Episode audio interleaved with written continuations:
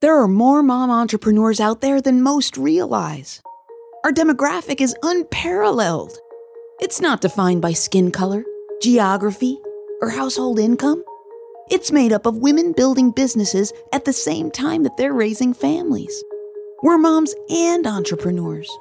And as mom entrepreneurs, we have unique needs. Do we know what they are? No. We do now, folks. The results of the twenty twenty-two Mom Entrepreneur Survey are in.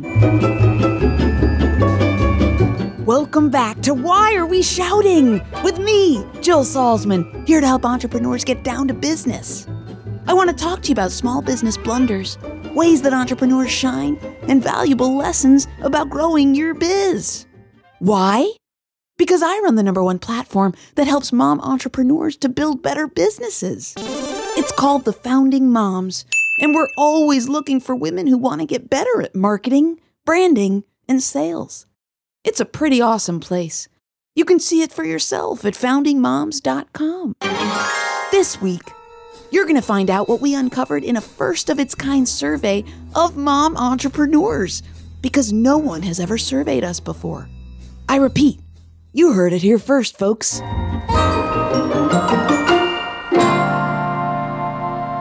We did it, folks. The results are in, and they are beautiful.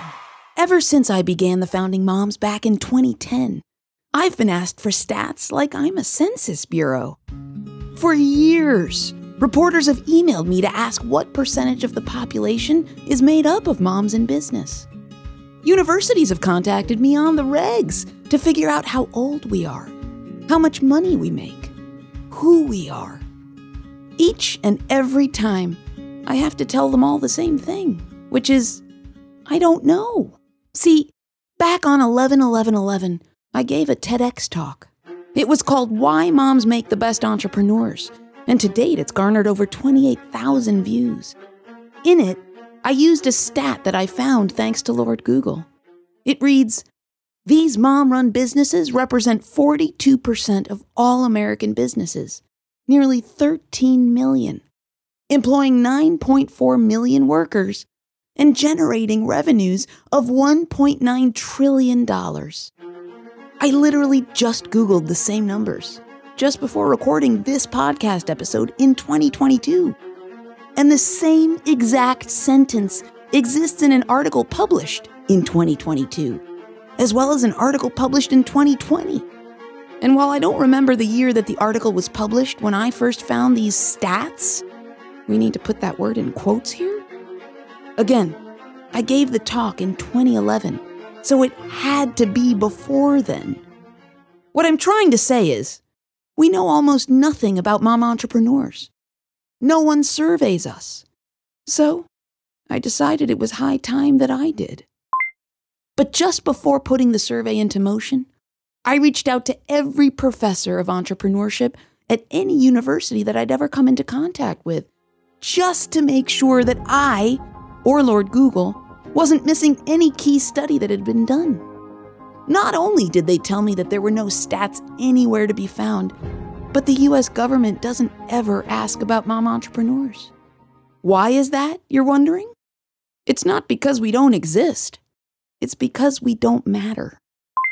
So, we made it matter. Earlier this year, the Founding Moms partnered with the brilliant folks at Phonebox Group. Their founder, Michelle Calcagni, knows a thing or two about collecting data and analyzing it. We agreed that this would be our first annual Mom Entrepreneur Survey, and we'd make it our mission to collect clear results and tell the world all about us. We received over two hundred fifty responses. What we uncovered, it was pretty surprising in a variety of areas. And we realized one thread that was woven throughout the whole thing was that the media, big brands, and even small businesses have it all wrong. We're calling for a re-examination of the definition of entrepreneurship. But first, we begin with considering why moms start businesses in the first place. They're busy women. They've already got kids to raise. Running a business is no joke. You know that. So what gives? The main answers were kind of surprising because the fact that they had some kind of an entrepreneurial dream or a mission, that was number one. And number two was that they had an idea or saw an opportunity, which is great. That means the majority of the people, even though money certainly played a role, the majority of mom entrepreneurs who decided to start their own businesses did so because they felt something compelling inside them. And the reason I think this is important is because entrepreneurship is incredibly difficult. And so what we're seeing here is they're building in the motivations and the values that will help them when it's six o'clock on a Friday evening and things just aren't going right. Being motivated by a dream or mission or insanely good idea, those are the things that keep you going and keep you motivated during those tough times. So I was excited to see this, and I'm not going to lie, it was not what I expected. That makes two of us. All the business books I read coming up didn't say explicitly that folks start businesses to make money because they didn't have to. It's assumed into every author's idea of what an entrepreneur is. It's written in the stars. Practically speaking, it's also a lot easier to write articles chock full of tips and tricks when someone's quote unquote admirable goal is to make a billion bucks. Writing about someone's dream? Very wishy-washy. And it doesn't make for an interesting story because your mission can be quite different from mine. So how can we huddle around the founder fire? Making it about dollars and cents because we all want to make them in one way or another, right? What about the kinds of businesses we run? We did find that a majority of respondents run service-based businesses, which was to be expected. But what wasn't expected? One thing I found particularly interesting was the number of respondents who had created businesses focused around community and membership. You know, that's really inspiring, especially what we learned during the COVID crisis, which is that community and engagement is one of the hardest things for people to find.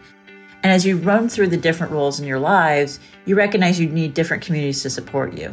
So I think it's terrific that a lot of these entrepreneurially focused moms are thinking about how to build groups of people that can come together to be successful and happier as a group. And now for my favorite piece of the puzzle. If you're a mom entrepreneur or know someone who is, I know you've heard someone along your way talk about how moms are just in it for fun. They need something on the side so they don't get bored. And other garbage like that. Well, wait. When you look at gross revenues and profitability, what's really important to recognize is that though we might assume that busy moms only have businesses that are side gigs and generate very little amount of revenue, you actually see that for the majority of our respondents, they were generating solid incomes, which is important. We want their businesses to be successful, and they need to be able to prove that they're able to generate the kind of results that every business can provide. When you look at the profitability numbers, it gets even more interesting. Sure, there was a dip during the worst of the COVID crisis, but in general, they are profitable. They are able to be successfully generating income, and they're doing it in a way that is profitable. So they're not operating at a loss consistently. You hear that? We're making the big bucks. Oh, yeah. And whomever's having fun calling our businesses side businesses or hobbies, they may want to re-examine that, thank you very much. We're moms. That means we're masters of efficiency. We're the queens of going with the flow. We're the experts at getting a lot done in the little bit of time we have. We saw a lot of businesses start during COVID, which makes sense. Speaking of COVID, well, I'm going to let Michelle take this one. The worst of the impact of the COVID crisis in terms of small businesses may be behind us. But what's really impressive about our survey respondents is that almost all of them reported that they stayed in business. Sure, they had to make some conscious choices. As a matter of fact, a reasonable amount of them said they almost pulled out of their business or that they were impacted, but they expect to come back. So it wasn't unimpactful. The point in fact is, though, that the majority of people either managed pretty well or they did better during COVID. For whatever reasons those might be, it also just reflects the fact that resilience plays a big part of this, and mom entrepreneurs have more than their fair share. Did I mention that we're a nimble group? A nimble and resilient group? A nimble and resilient and incredibly powerful group that's been judged for way too long about our priorities, our capabilities, about our supposed unpredictability? We're quite capable, thank you. But I found this next piece to be maybe the most interesting part of our results. We asked our respondents what the biggest impact of the COVID crisis was in terms of their work impact. And as you'd expect, kids and family being at home full-time was the most significant. But it was really closely followed by limited in-person re- meetings and less time to get things done. So let's talk about what that means. Sure, the kids may be back at school. Maybe you're not sharing your office with a spouse or a partner right now. But the bottom line is that in-person meetings have changed. The dynamics are different. People aren't going back to offices full time. And there are a lot more remotely located people that you need to work with. In addition, the fact is there may be different things to get done, but you didn't get more time back in your day. So the, I'll be very curious to see as we go forward with future surveys how people look at things like getting things done and those in-person meetings, and if they've returned to an expected level after the COVID crisis, or if those are just dynamics that are always challenges for all of our mom entrepreneurs. Sure, you knew this most likely. But the kicker is that while we were all time strapped during COVID, because our kids were in our faces twenty-four seven, the survey results told us that childcare was not the biggest issue when it comes to building a business for us. There were countless articles that came out in twenty twenty and twenty twenty-one. Remember?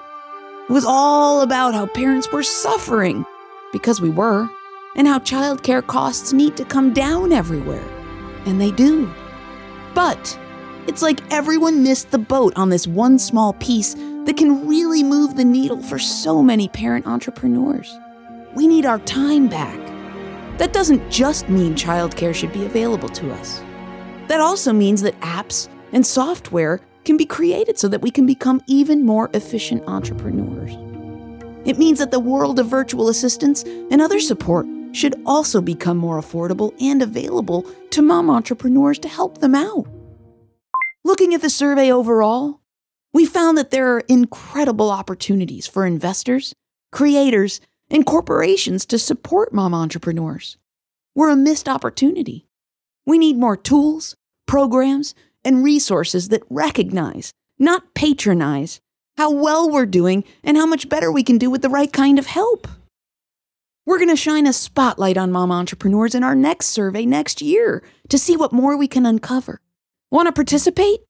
Head to foundingmoms.com slash survey and submit your email address so that you can join us in helping the world to redefine entrepreneurship. It's about time. Guess who got a new iTunes review last week? Yeah, it was me. An author that goes by the name of Logs Hogs left a gorgeous five-star review titled Fun and Informative. It says, "When was the last time you had fun learning?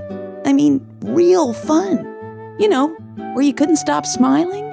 Listen to this program. Jill has wonderful guests and does a great job adding commentary to their stories." Well, thanks very much, Logs Hogs. I really appreciate you. And hey, you're an inspiration to every other listener of this podcast. If you're listening right now, you can go to ratethispodcast.com slash why are we shouting to be more like Logs Hogs and leave a review so I can shout about you in the next episode. You don't call. You don't write. Why not do both? Text or call me at seven oh eight, eight seven two, seven eight seven eight and leave me a message there so I can talk to you in a future episode. Then, as I mentioned, go to ratethispodcast.com slash why are we shouting, just like Logs Hogs did, and leave a review.